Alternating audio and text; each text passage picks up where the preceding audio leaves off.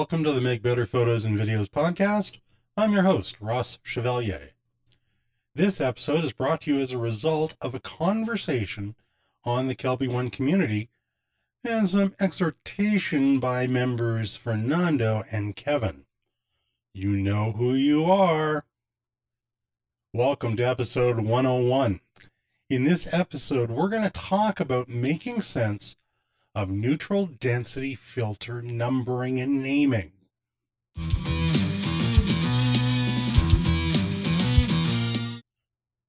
Of the two filters that every image maker really should have and can benefit from, neutral densities are the other one. First, of course, being the polarizer. Whether we're trying to reduce light in order to get slow shutter speeds and create some motion blur, or we're trying to reduce light to enable wider apertures and shallower depth of field, there are all kinds of use cases for a good quality neutral density filter or set of neutral density filters. When we go out to shop, we find ND filters in either the screw in or drop in type, drop in being they're going to go into some kind of filter frame that is attached to the lens. Sometimes we can even find variable neutral densities of the screw in type although all but the very expensive tend to be um, crap. They're going to add moire and some really nasty color shift. What messes up more buyers than anything else is the non-standard way of naming these neutral density filters and the resulting confusion over how much cut a neutral density filter provides.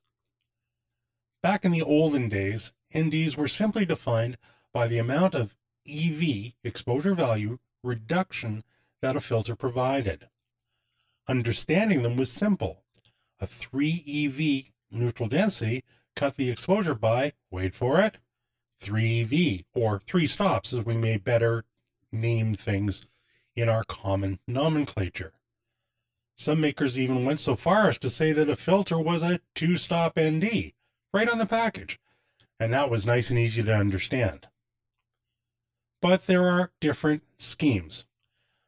One of the ones that we encounter is the numbering scheme where the density of the ND filter, the neutral density filter, was counted in units of 0.3. Thus, when we went out to get a three stop cut, we had to find and know to buy an ND 0.9. Now, the problem with that is if you came from the stop counting method, an ND 0.9 sounded a lot like an ND filter that offered less than one stop of cut. And due to no consistency in naming or measurement, it may well have been less than one stop. No standards, manufacturers all around the world. Who the hell knows what's going on? This numbering method is not just pulled out of the air. It's based on something called the optical density, which is in turn based on something called fractional transmittance. Dan Carr over at shuttermuse.com has written a really good article on this subject, as well as having produced a very nice PDF table to help you decode this and other naming conventions. I've put a link to his page in the podcast description. I have to thank him very much for his diligence in this matter. His article is well written, it's easy to understand, and because he's done such great work, I don't have to do it again and go through the math to explain how the values are obtained, and can therefore keep this episode a lot simpler. But wait, there's more! Because photographs and videos are essentially two dimensional spaces, there is, wait for it, yep, that's right, yet another counting method that uses the number 2, representing two dimensions, raised to the power of the amount of EV reduction. So in this case, a 3 EV neutral density filter would it be expressed as 2 to the power of 3. And we know this to be 2 times 2 times 2, and that equals 8. Thus, we might find a maker deciding to call their three-stop ND filter an ND8. Because that makes sense to them. I do understand how these numbers are all achieved. I suspect that the reasons are as much or more marketing related than they are science related. I mean, think about it. An ND1000 sounds like a truly powerful ND filter, which, in fact, it is.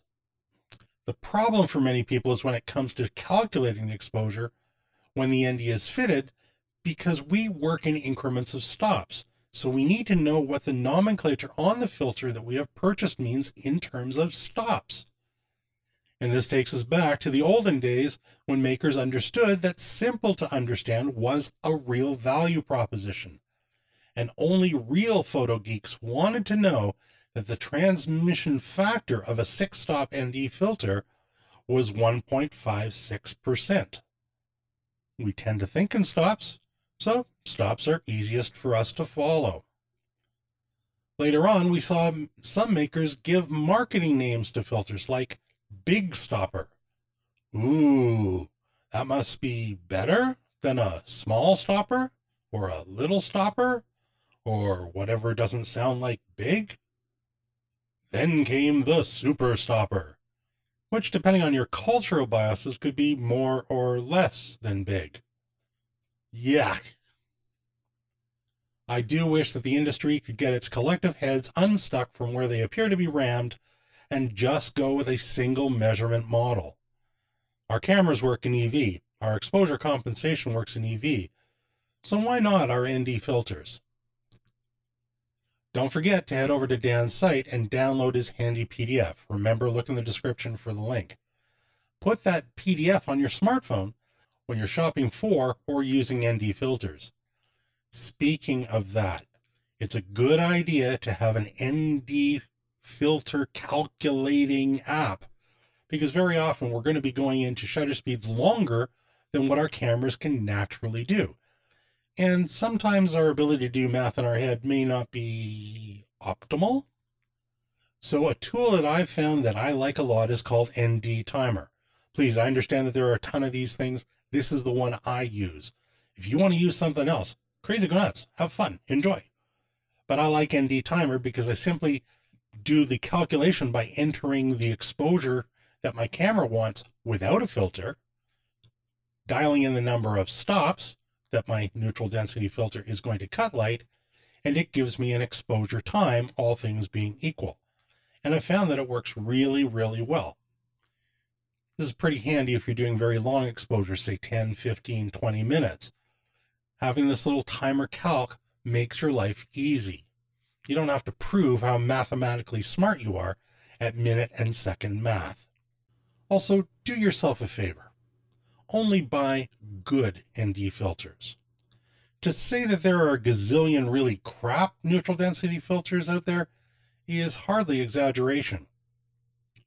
I've found that for screw on filters, I've never personally been let down by either B plus W or Heliopan. In fact, my Heliopan variable is the only variable that I've ever used that didn't produce really nasty results.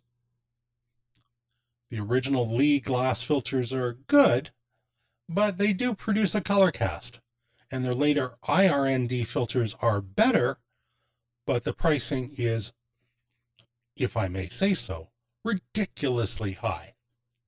Haida filters and breakthrough photography filters have been recommended by other creatives whom I trust and know. Scott Kelby has recommended Haida, Moose Peterson has recommended breakthrough photography, and I trust their work and I trust their experience. I, in fact, have a Haida 15 stop large filter on back order at the moment because I needed something that would fit in my large filter holder to use with my Canon 11 to 24.